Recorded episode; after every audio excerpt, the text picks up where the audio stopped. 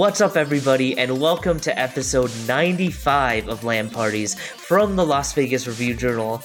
I am your host, Lucas Agan. Joining me, as always, is my co host, Ryan Smith. Ryan, before I ask you how you are doing, you had some breaking news over the weekend on your stream. Finally, yes. it happened. Yes. It happened. It happened. I told you guys. I said it. I am a man of my word. And finally, finally, we have beaten Metal Gear Solid 5. I was so happy. What an amazing story. We also went back and checked because it was super confusing. I was like, I don't understand what I just saw. Uh, you know, it was, it was absolutely nuts. But what a, what a, you know, what a bittersweet ending uh, it, it was for me, just because I know this is most likely the last time Kojima and this series are going to, you know, interact and interface, and and and what a what a series and story that that team created. So it, it was very bittersweet. Again, if the IP gets sold by Konami, there's that possibility as well. But we did it. We did it. Remember too, we're I am still gonna donate to my friend's charity. She's actually here right now because uh baby's sleeping. This is baby's nap time. And I realized I was like, oh, I probably should have somebody here because I can't get out of podcast uh, if I'm, I'm, you know, so that's a whole other thing. But we did it. I was so happy. What an exciting time. Not only that, but then I went back and I started, uh, I got back into Deathloop, So we're gonna we're gonna continue running through that and playing that. So it was a very productive and fruitful weekend. How was your weekend, my friend? my weekend was good. Uh, you know, I, I started uh, going through Guardians of the Galaxy again. Uh, this time yes. with my girlfriend, uh, and just mm. getting to to watch uh, her experience it for the first time, which is total fun. Like that game is still a blast. And so if you haven't picked it up, seriously, it's one of the best surprises of the year, and I think you guys yep. will love it. Um, but yeah, no. Other than that, I will say, Ryan, the next series I'm going to start asking you about is Halo. You shut your face. You shut your mouth. I know you're right. You're right though, because it's gonna at this point in time, it's gonna take me forever to get to this newest one. I do plan on playing the multiplayer, but you're right. I need that, and I need to get back on um, uh, Mass Effect and I'd like to go through that. Mass Effect will probably come before going back to Halo. I'm not gonna lie, but first we need to get through Deathloop. I've got one thing at a time. I, I start spreading myself thin, and I forget stuff, and and it just doesn't happen. Um, but but switching gears, uh, I'm sorry, I'm sorry. Uh, uh, I said switching gears real quick. Uh, by the way, we do happen to have a guest as well. Yo, Valerie Rose Lohman. Uh, what remains of Edith Finch? Thank you so much for joining us today. How are you? How was your weekend? I'm doing great. I'm super excited to be here. I'm trying to remember what I did this weekend. I think I just like hung out, cleaned, hung out with my dog. Yeah it was a, it was kind of a chill weekend after like a really busy Halloween weekend being like yeah. the the previous week. So it was good. It was lovely. Good, good. Thank you so much again for joining us. Uh, before we get in, we and we really talk shop with you. We've got a couple of gaming news that we want to talk about real quick, and I thought this was absolutely huge. We've had uh, Super Blind Man Brandon Cole on. We've had other people that that we've talked about. Uh, just disability and, and accessibility for games and how important and how much it's growing. Let's talk about how much it's growing because developers of Forza 5, they came in and I feel this is, I don't know another game that's doing this, but they have put in a sign language interpreter into the game. And I think this is absolutely fantastic.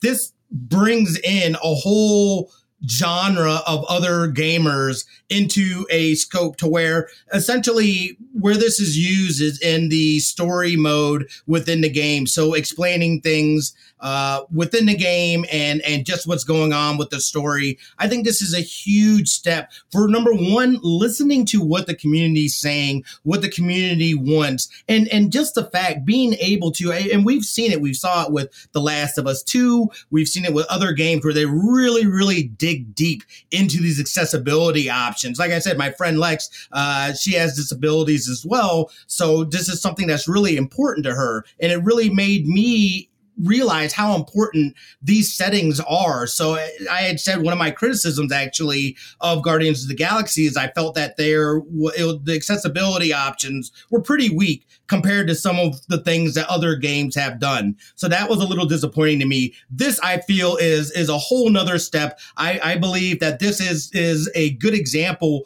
to be shown just to the industry alone about inclusion and being able to find different ways to include all gamers because games should be able to be playable and for everybody. I understand that it's not going to happen in every instance, or there's challenges, uh, you know, depending on on on what the issue may be. But wow, this is huge. Big kudos to them.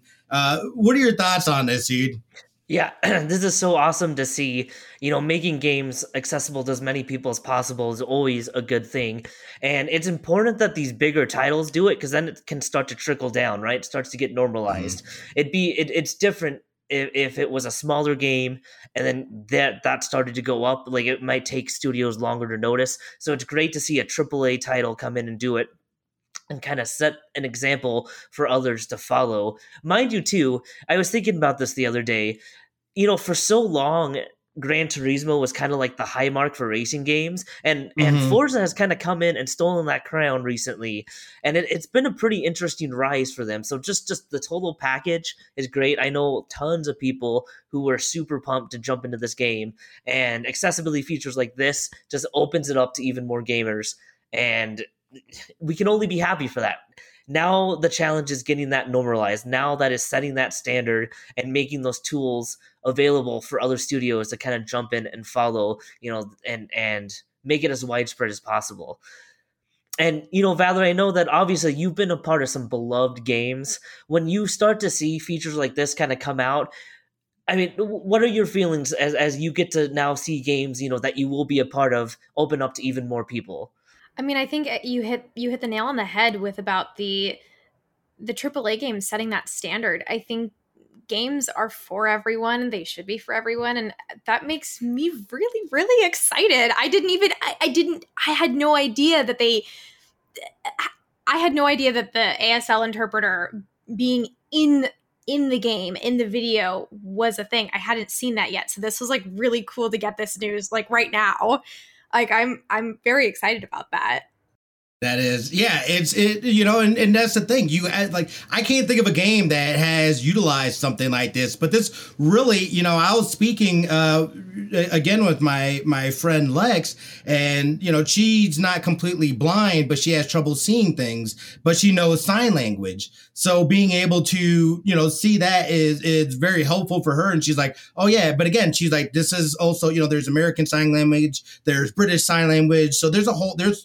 there's different sectors even within there. Yeah, exactly. Absolutely. Which I didn't even realize. Again, this is it's so it's so you know being able to be educated like that and again games being able to bring this stuff in open up the world to new gamers and and people that you know you're only building that audience base so now you've got this this audience that before may not have stepped into the title because you know there there were issues now this gives them a reason to be like you know what yeah, you know, I'm going to give it a shot. Not only that, but if you have Game Pass, this is on Game Pass as well. Uh, yeah, I, I, I might check it out because I've never played a Forza. I'm not really a a racing game person. Uh, but I, you know, I might, I might check it out. It looks cool, the, gorgeous. It's on Game Pass. I have Game Pass. Why wouldn't I? So, uh, yeah, this is this is fantastic news. I, I this I love seeing strides and things like this being being taken in in the gaming community and like Lucas was saying, just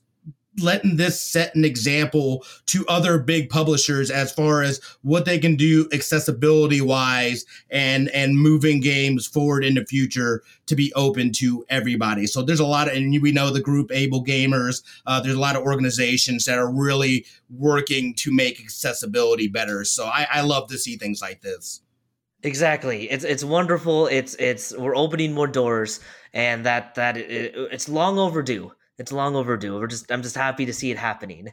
Agree. And there's there's Yeah, yeah, exactly. Um, there was one more topic uh, on on the topic of Metal Gear that I had found that apparently um, Konami is uh, taking off from their four uh, uh, storefronts. They are taking off Metal Gear Solid 2 and Metal Gear Solid 3 from the storefront due to a licensing issue um, from footage used in the games. I've worked in the licensing uh, sector, licensing news footage and and stories to companies for films. So this to me is like, look, you know that you had a contract with this with whoever you license the footage from, and how do you let this just lapse? Uh, to the point where you have to pull these games. This doesn't just go to the original games. This also goes to the HD remasters that they've done. There's been some collections that they've put together. This goes over a multitude of platforms: GOG, uh, uh, um, oh my goodness, 3DS, uh, all kinds of games. So there's a huge impact on this. So I'm guessing that whoever licensed them the footage reached out to them and said, "Hey."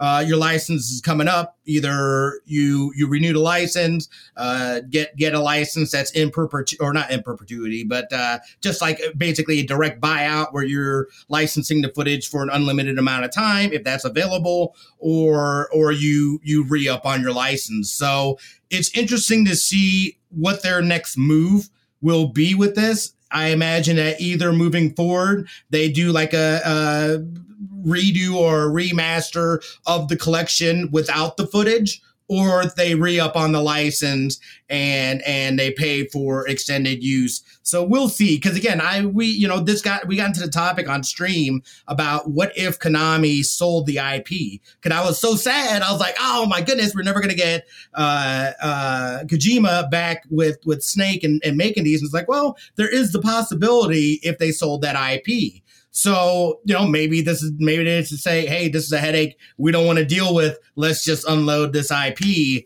I don't know. I'd love to see it personally. That would be amazing.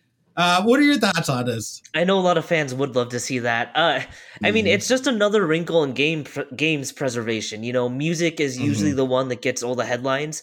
Uh, just because of music rights, you think back to like the Tony Hawk series, right? So when they mm-hmm. remade the Tony Hawk games, they couldn't recreate the soundtrack uh, track for track uh, just because of music rights and, and whatnot. So the, the footage mm-hmm. side is kind of a, a, thing that I don't think many of us think about. And it, it, it's just an interesting wrinkle. And, you know, we've talked about this before. Games preservation is a very complicated issue, but it, it's, it's an area in which this medium is needs to figure something out, right? Once a movie is made, mm-hmm. you can go back decades from now and watch that movie. And, and, games are just not like that. You know, think back to the Wii, right? A lot of those Wii mm-hmm. games are trapped on the Wii. So it's it's something that that uh, I don't know what the solution is. I don't know that there is an easy solution, but for future generations, you hope that they figure something out here soon because you know the games that we grew up with. You wonder how open will those games be, you know, to play with our kids, you know, to, mm-hmm. to show others, and it's it's just a weird quirk of this format that that I don't know what the answer is. Uh, but I am curious, Valerie. You know, being that gaming is such a unique medium, when you're a part of these projects uh, you know, like I just said, if you're part of a movie, that movie's out there. People can go buy it off Amazon, you know, rent it, whatever. Games sometimes can be a little more complicated than that. Do, do, you have thoughts on on like on ha- being part of a medium where that's not as open as, as other formats? Yeah, I think a lot of it is like obviously, I think historically games are by uh, the wider community being seen as art pieces only more recently. Like, I mean, we mm-hmm. look at like how the, the, I think the BAFTAs are one of the few top organizations that recognizes gaming as an artistic medium. Mm-hmm. And I mm-hmm. think that as I hope one day, like the Oscars included, or or some American awards thing will include it. But I think with that, will come more money for preservation as people see like oh this is art that needs to be saved for future generations because this is impactful and i think we're only at the start of that i think especially as like this legion of gamers is growing up into an, the adults that can make these decisions and make these mm-hmm. changes i i'm really hopeful about that because I, it is important it is such an exciting, exciting medium for storytelling and and fun. And I, I hope we can get these preserved because yeah, I want to be able to play I want to be able to like show my kids in like 20 years what remains of Edith Finch. Like right? mm-hmm. I want to be like, oh, this is what I did when I was a teenager. Like, I don't know. I hope so. Yeah, I think you're spot on with that too. Um, just as far as being, you know, the the video game sector really is kind of it's really recently been put into the spotlight. People are throwing a ton of money at it. They realize that there's a ton of money coming out of it. They're working in a new space, especially just the boon that digital has gotten from from the lockdowns and and and all that stuff.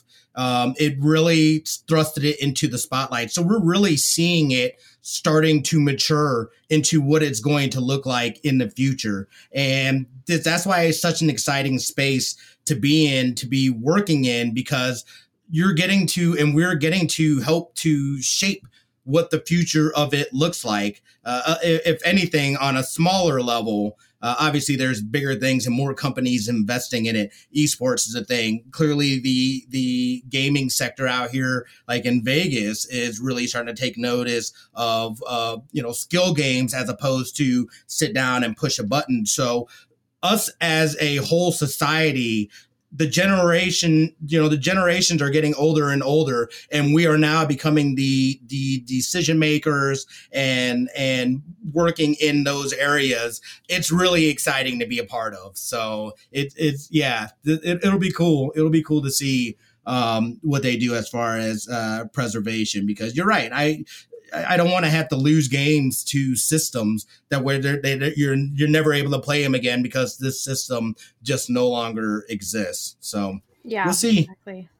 Yeah, we'll see how it is. But in in the meantime, let's take a quick commercial break. On the back end, we're going to be talking with Valerie, Edith Finch. Let's go. Stick around, guys. We'll be right back.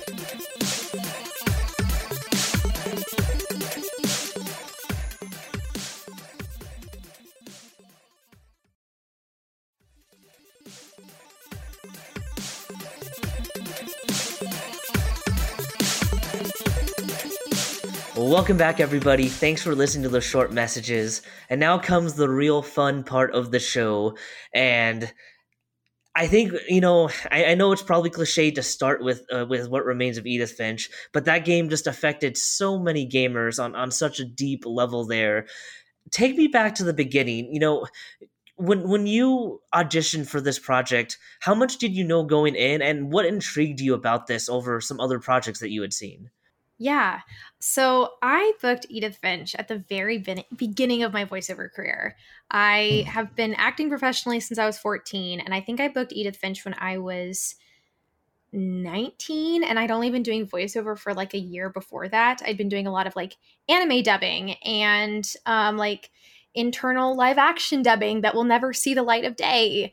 Um, and I actually submitted to to Edith Finch on like so it didn't come through an agent. It came through this website called Actors Actors Access, which is where like yeah. I get yeah, uh, it's a staple if you're an actor in LA or across the country.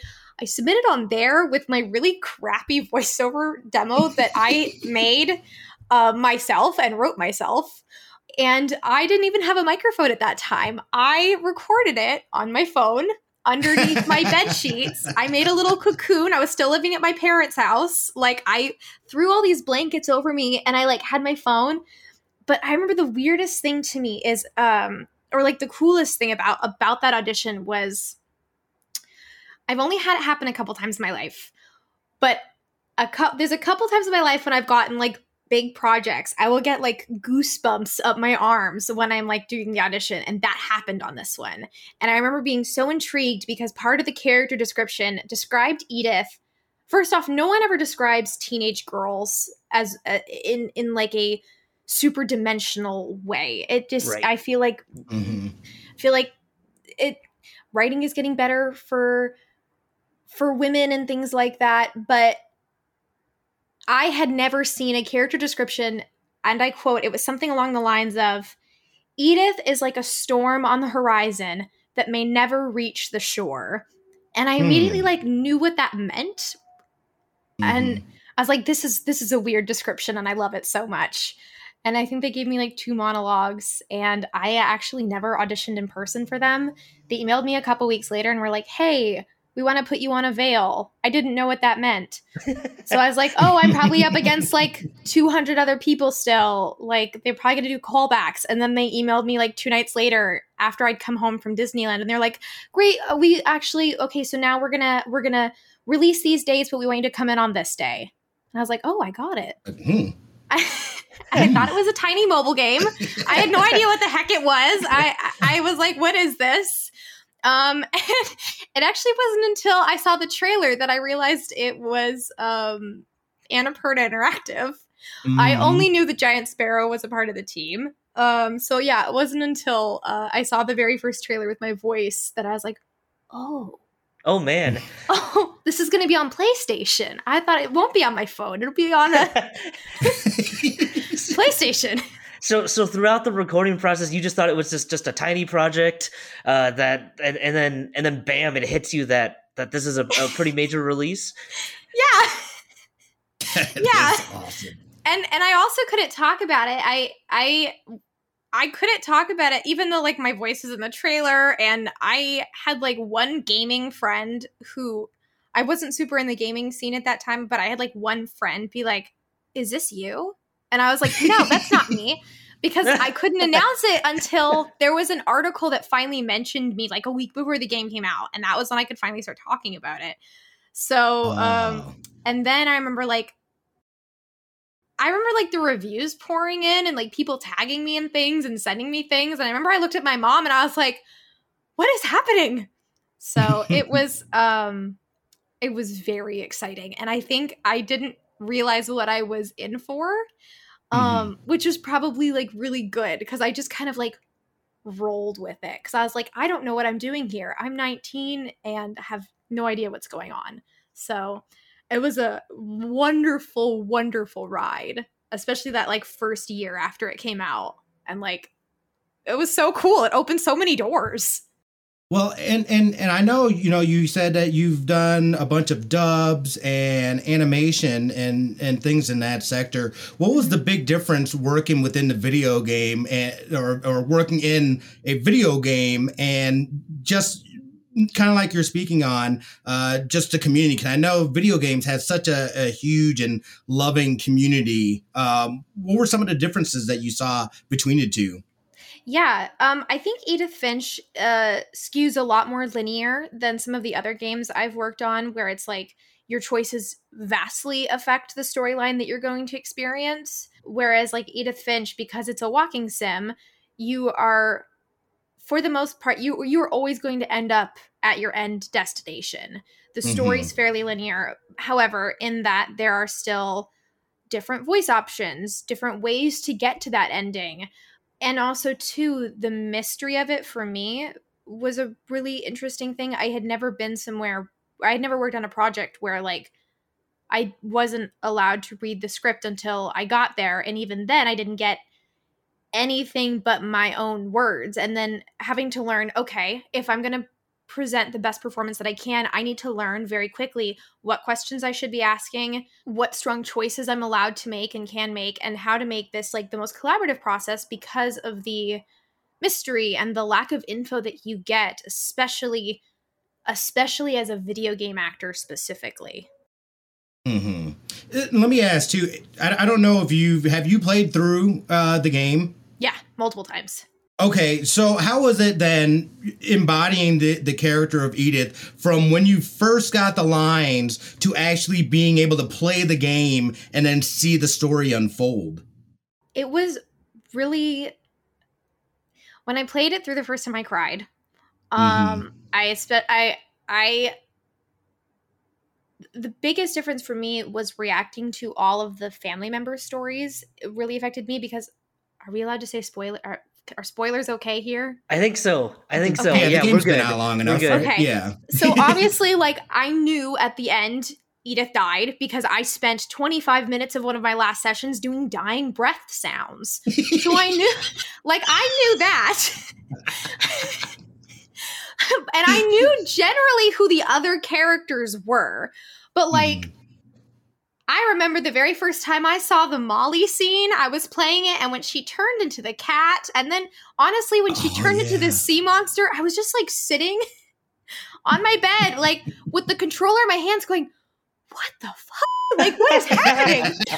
uh, and and on the same side too, like there were things like that that just shook me, and then there were parts mm. that like I was not emotionally prepared for. I was not emotionally prepared for ba- baby Gregory, nor was I emotionally prepared mm-hmm. for Lewis.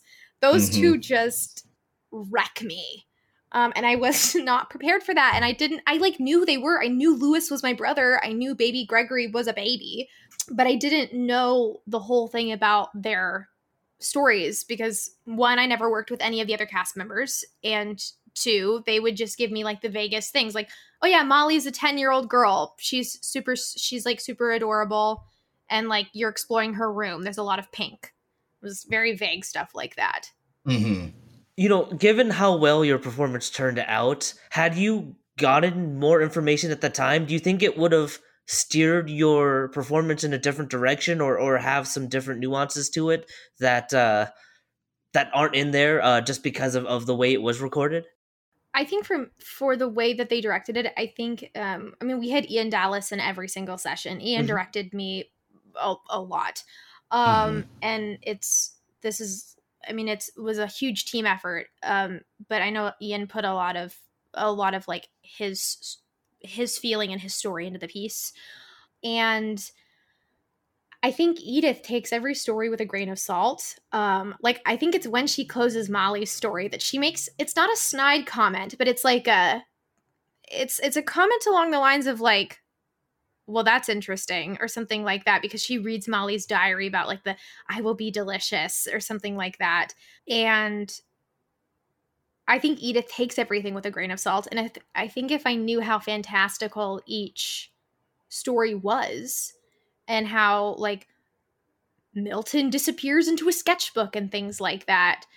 Um, I think that kind of groundedness would not have been there as much, and I think I would have instinctually wanted to lean into like that she that she believes that these magical things happen to her family, as opposed to this did it happen, did it not? Mm-hmm. I think it's important for Edith to be so grounded versus absurdity is the wrong word, but like the heightened levels of imaginative imagination that each of the vignettes have. So I think it I think it worked having that not knowing. And it is such an amazing experience. You know, I I think that the quote I remember the most from that game was something along the lines as if we live forever, maybe we'd have time to understand. But I think it's best uh this isn't word for word, so I apologize. But it, it's it's best to like open our eyes and appreciate how strange and brief life is, or something along those lines. And and so when when you see the reactions from from gamers to this game, and then there's BAFTA nominations, and there's there's all these accolades, what do you think has struck a chord and kept that chord being struck all these years later?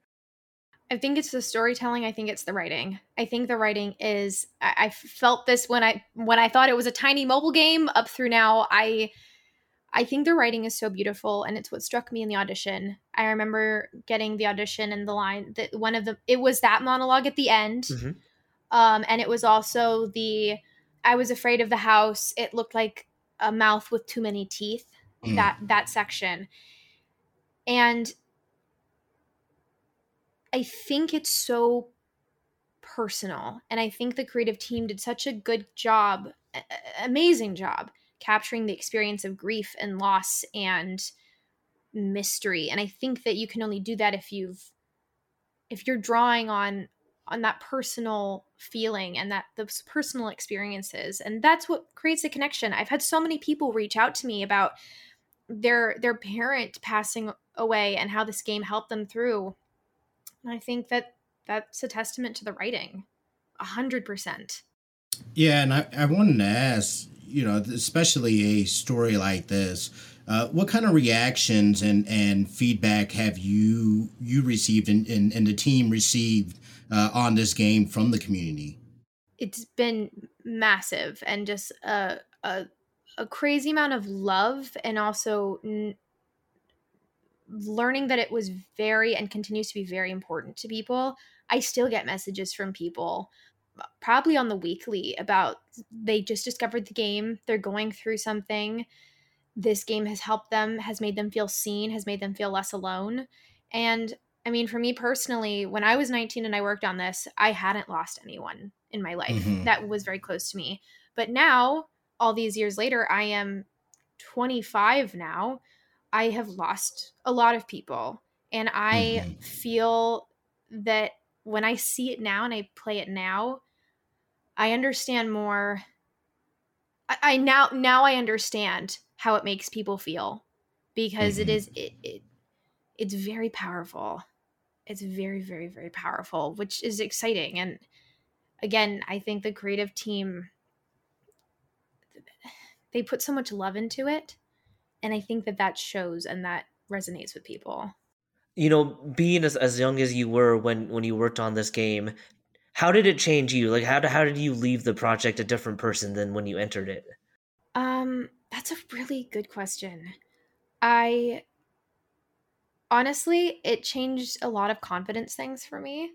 When I started this game, I was again like 19, I kid, like just kind of like why am I here? Like really just like what's going on? And um the game opened so many doors for me.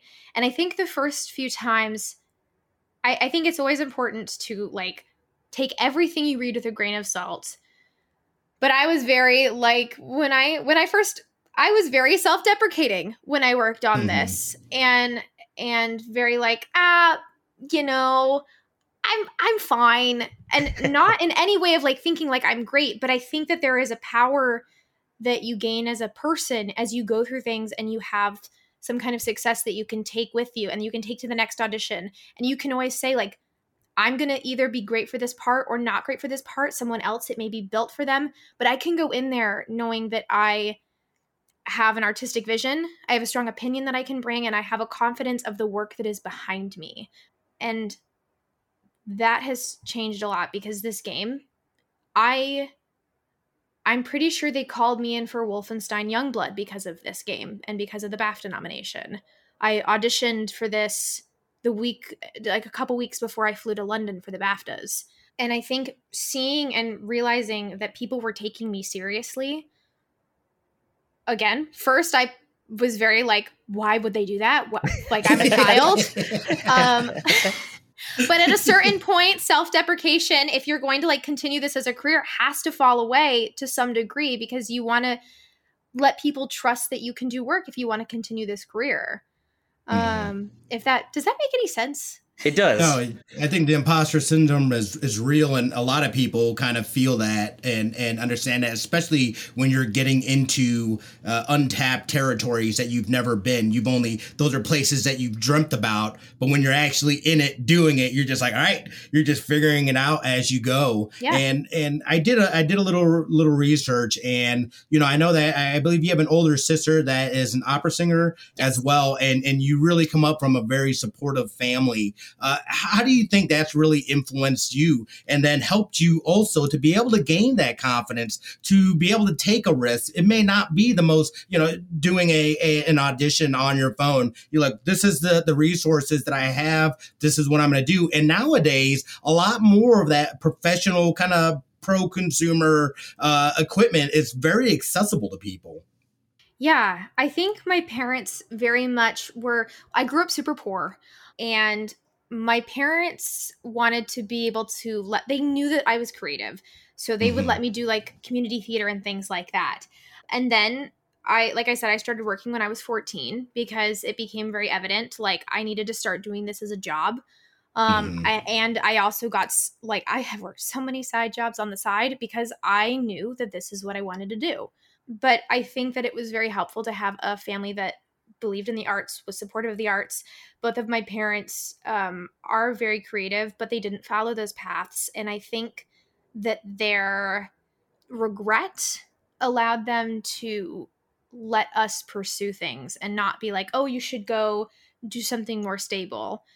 That's not to say there was not so many times of like, like my mom was the one who was like, you are not acting full time right now. You need to go get a job at I've I worked at like Burlington Coat Factory for a long time. I worked at like Medieval Times for a long time. Like I have worked so many places.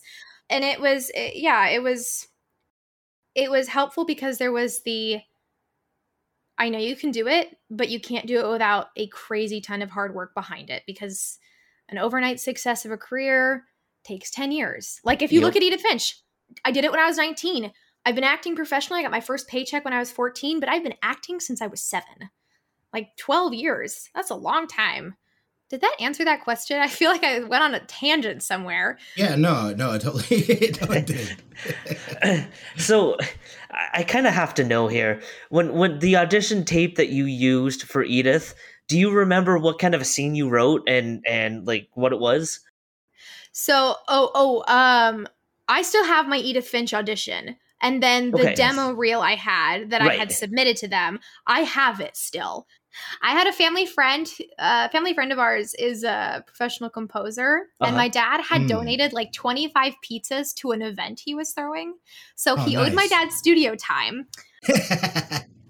and I I like went in there and I wrote like a five or seven different scripts and they were all like they varied from like narration to like character stuff to like commercials all on this one reel and it had awful reverb on it. But i definitely i definitely wrote most of the scripts and then a couple scripts were like lines from plays from roles i had done. So i did like i pl- i have played like wendy and peter pan like so many times. So i remember i like pulled some lines from like my script and i like did it in my like, little british accent. And that like starts off the reel and then i did i wrote like a piece about like my parents want me to win the school science fair, so they got me this fake brand of tutoring that I made up. Oh yeah, it was terrible, but it got me a lot of work. See, and I, think we also just learned the power of donating pizzas can get you favors that you can use down the road. yeah, you never know what you never know what like Little Caesars five dollar pizzas will do. Right, right. So, if I could uh, transition into to Wolfenstein, there. So. Mm-hmm. Edith Finch, you might have been surprised about about the scope and the scale. I don't think there was any surprise about Wolfenstein being as big of a series uh, as that is. So coming into that, playing Jess, obviously just a, a, kick butt character. What what was your mindset going into that, and how much fun was it to to help bring her to life? Um, it was the best. Um, a funny story about that though, I did not know that it was Wolfenstein until I showed up to the director's house for our pre-flight to Sweden meeting and get together. Oh, um, nice. and everyone else in the room knew that it was Wolfenstein because obviously, like Brian was there and Debra Wilson was there and like the rest of the cast was there. Um, so everyone else knew it was Wolfenstein but me. And that was fun. I was like, oh, oh, okay, okay. I love Jess with every fiber of my being. And Tom Keegan, who is our director, is one of my favorite people on the planet. I adore him so much. Um, that that project was not only such a phenomenal personal success. Like I I worked in Sweden for like two and a half, three weeks um, nice. on that doing the mocap, and then came home and and continued to record here for almost a year for the VO work. Um, mm. But also personally, I like every show, every project an actor or whoever works on you always make your work friends and you always go, oh yeah, we're gonna hang out, we're gonna like be friends, and then you just like lose contact, and that's like no one's fault. But on this one, like Shelby Young, who plays Soph, mm-hmm. we like mm. live five minutes from each other. And like last night, she was texting me and she's like, "Can you come with me to dinner?" And I was like, "I can't. I'm in bed." Um, like, like we hang out all the time. Um, and same thing with Tom. I'm I'm I I have gone to many a Tom Keegan birthday party thing. So they they've and, and, same thing with Jasmine Savoy Brown who plays Abby. We've stayed really good friends. I I hired her on a project I produced. Um, so That's personally, awesome. it was a it was a huge huge deal because I I love those people with every fiber of my being. And also to Jess was just I remember going into that audition having no idea what the heck it was and the the description of her was like 18 years old, militaristic, badass. So I remember I went in and like my tight black pants and my tight black tank top and my combat boots. And I was like, I'm here and I'm like a tough, like, army woman. Uh huh. And then Tom was like, just like improv it and just like be weird. And I was like, like okay.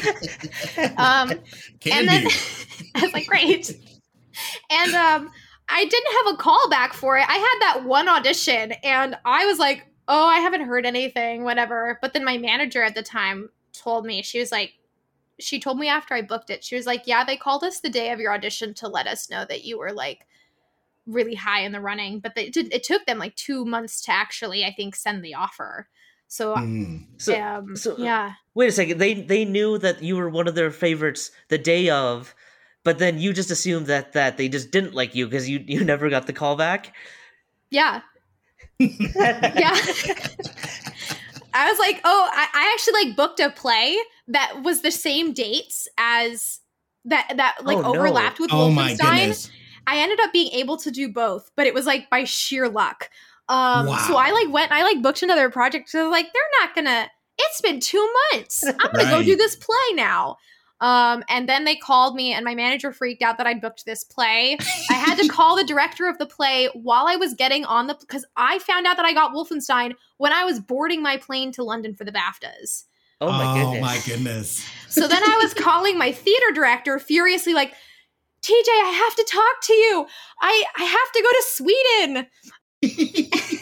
and like then I was like on an, a 12 hour flight and he was confused because he had this frantic voicemail from like 21 year old Valerie having a panic attack about scheduling. So for, and then she couldn't get a hold I couldn't he couldn't get a hold of me for 11 hours.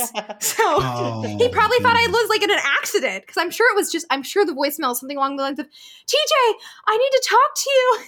So yeah, but I got to do both. They let me do both, which was great.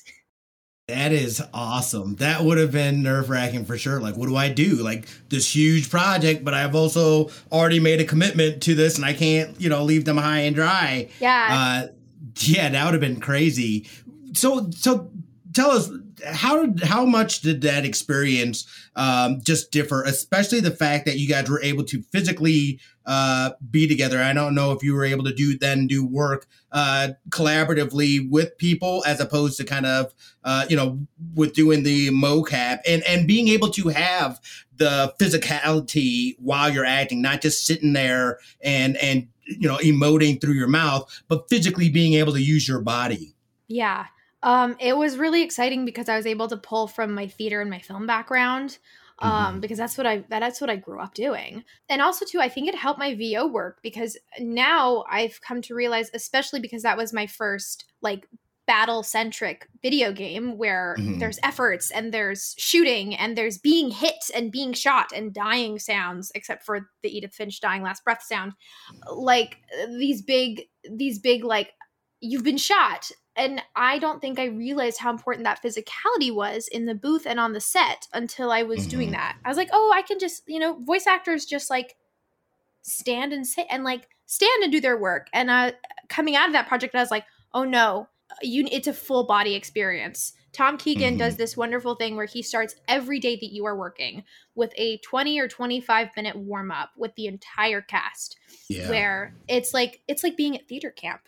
And because it, it's a whole, it, especially for something like that where I have yet to do mocap where like I'm just the body or just the that's not true. I have done just the voice and face. Mm-hmm. But when you're doing full full performance capture, it is it's like being in a marathon and then you're in those tight heavy suits and you have mm-hmm. the like three and a half pounds of headgear on your head it, it taught me a lot about stamina and like longevity of being able to get through a day like that. Also, mm-hmm. too, like I realized very quickly that um, when you're super jet lagged for the first week of work and you want to go out and see the sights in Sweden and you have to learn your lines the night before because they send you rewrites, that's hard. oh. um, I was like, I was like, oh, if I'm done for work, then I can go look at the pretty castle in, in Sweden. And then I was like, oh no, you can't. You have to go. They just changed this to a monologue now. You're gonna go home and you're gonna learn that.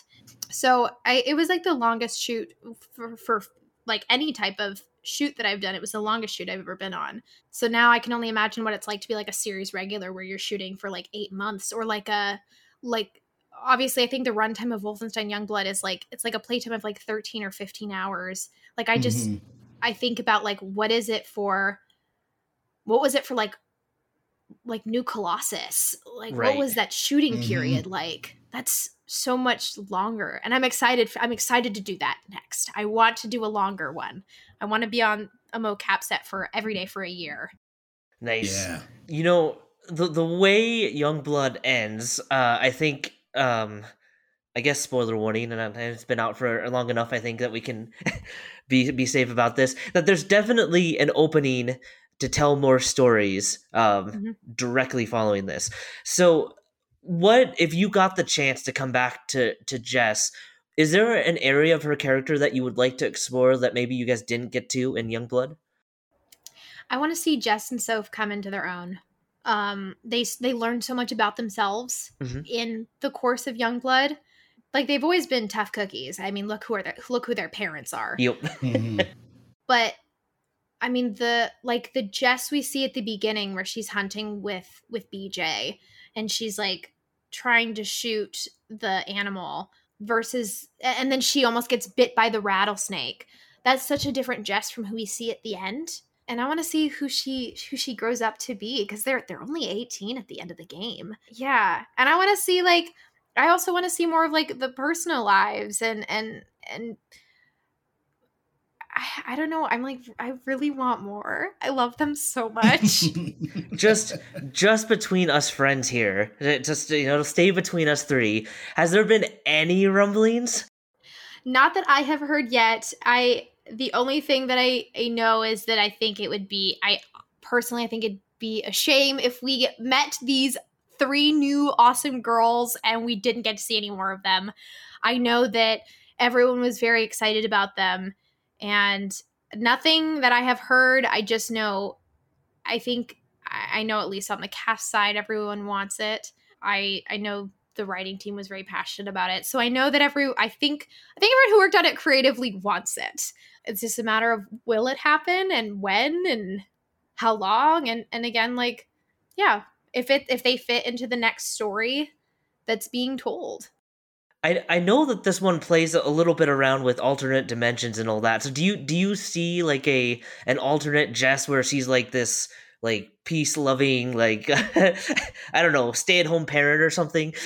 oh yeah, I have like a head canon of like what I would have the next plotline be. Um Ooh.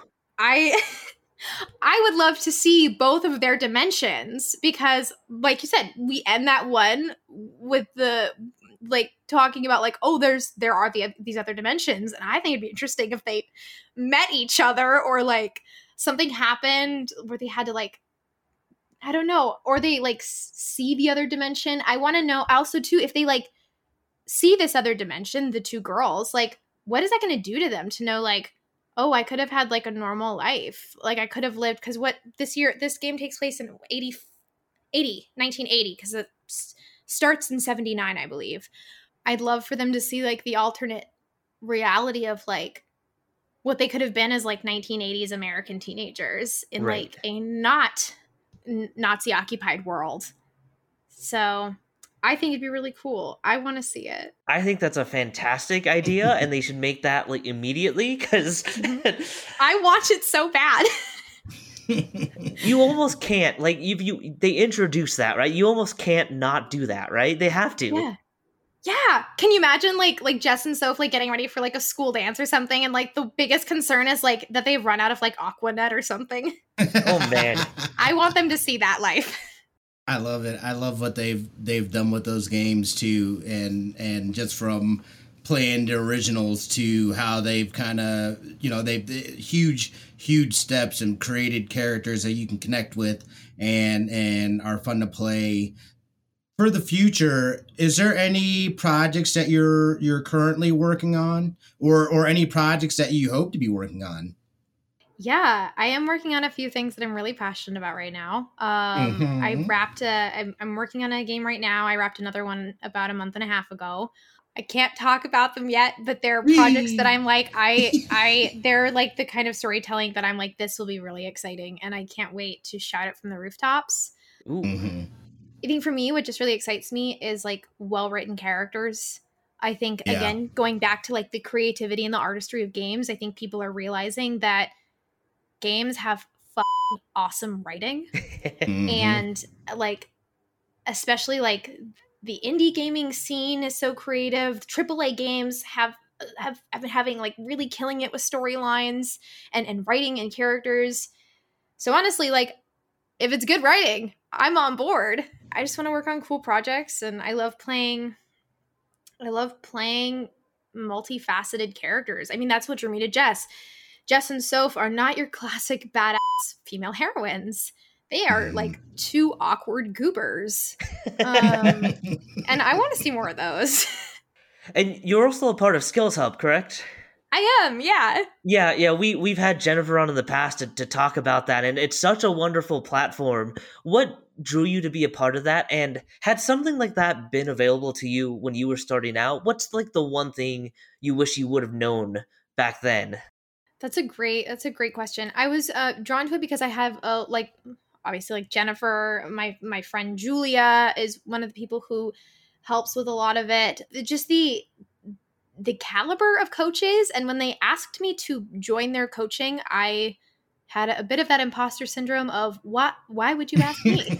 um but I think it's really important. I think voiceover is such a mysterious business. I think everyone's heard a voice actor, everyone's seen a Disney movie, everyone's heard a radio commercial, but there's a lot of there's a lot of the business that feels and has felt very shrouded in mystery. And I think that things like Skills Hub creators talking more openly about how they get work, what their process was like, how they grew. And also, too, going back to BAFTA, I love that BAFTA Crew spotlights voice actors and talks about their career because it's a mysterious thing and I I was very lost when I started.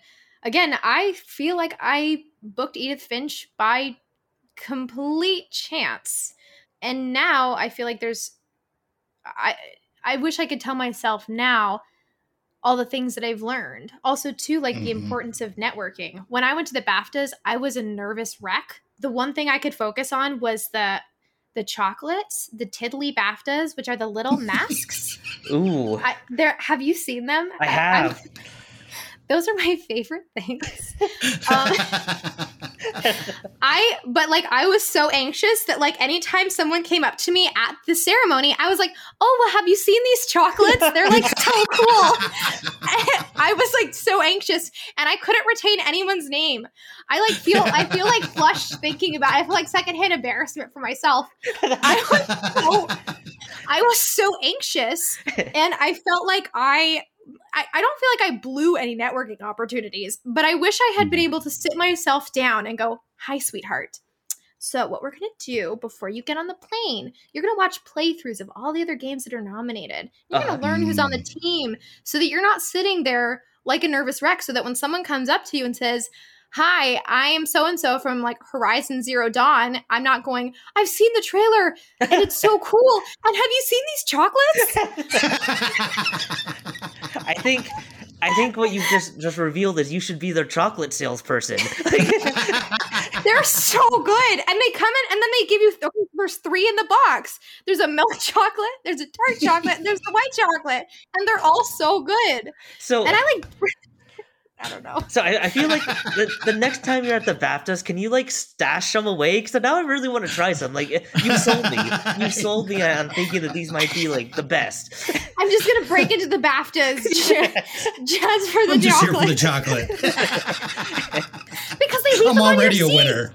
yeah, yeah, they leave them on your seat. Like you, when you sit down, they're there in a little care package. That's awesome. Yeah, see, you, you just snatch some, and when they get back, you go, I don't know what happened. You didn't have any. Like, yeah, mm. uh, yeah.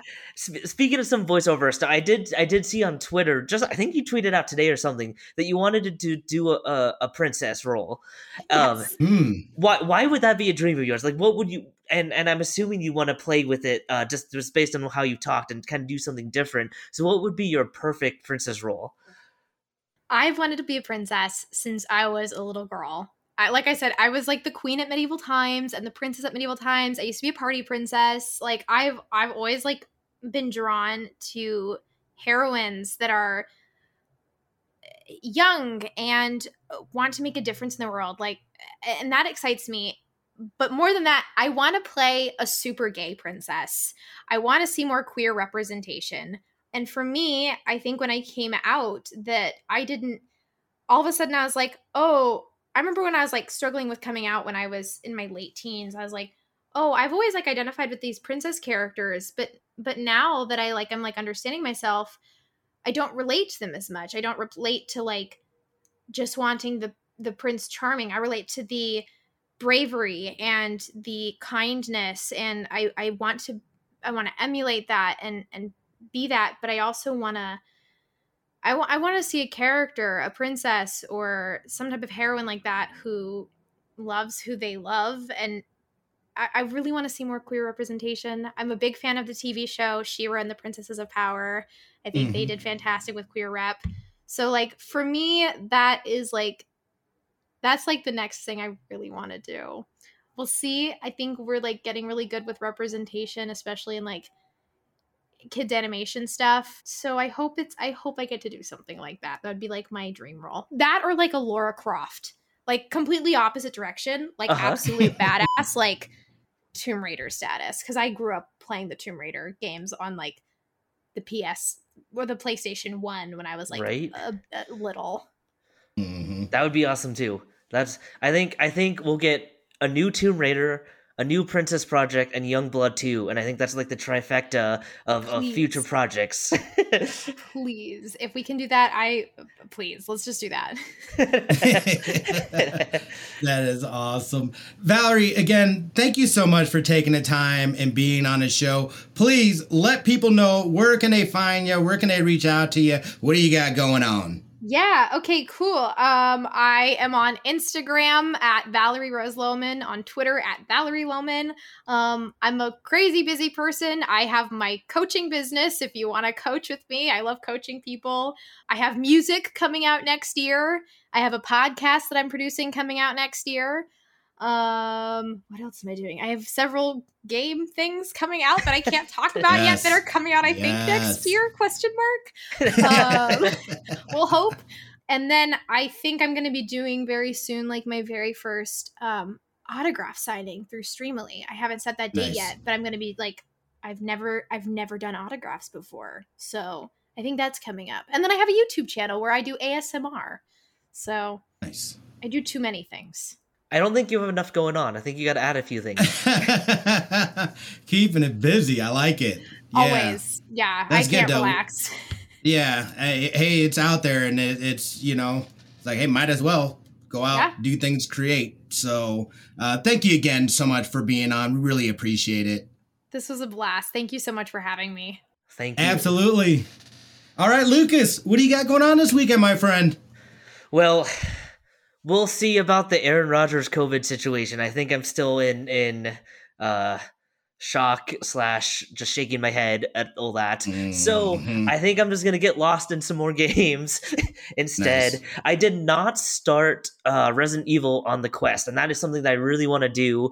Slash, I'm also kind of dreading but uh, just just the idea of like one of my favorite horror games in virtual reality is both exciting and terrifying and i am mm-hmm. all for mm-hmm. that to at least try it once and hopefully i don't end up throwing a controller or anything like that if i do oh gosh hopefully no one's around me but that's probably it for me what about yourself ryan Well, first thing is I'm gonna have to change my blinds because this sun is getting more and more, and I, have been trying to avoid it while we were recording. I'm just like, oh, okay, I gotta remember to flip those. Uh, other than that, though, uh, I'm, I'm gonna be uh, finishing up because we're pretty close to finishing In Sound Mind. We've been playing that for the last few weeks. Really, really enjoying that. That's that psychological thriller. Um, but we're gonna finish that, and then, like I said, I'm back on uh, Deathloop as well. So I'll be playing through that. And then I got to put some time in Destiny. It has not been getting any love as of late because I had to focus on that Metal Gear. I said I'm gonna finish it. We finished it. Yay, go me. Um, yeah, and then and then just be a person. But uh, regardless, we hope you guys have a fantastic rest of your week. Don't forget, check us out on the tweeters at LAN Parties Pod, at Lucas Egan, or at Smitty2447, or you can check out our YouTube channel. It is a very long uh, thing. You can look for that link uh, on, our, on our Twitter or somewhere, probably on this uh, episode. Regardless, again, thank you guys so much for joining us. Have a fantastic rest of your week. And you know what it is. We love your faces.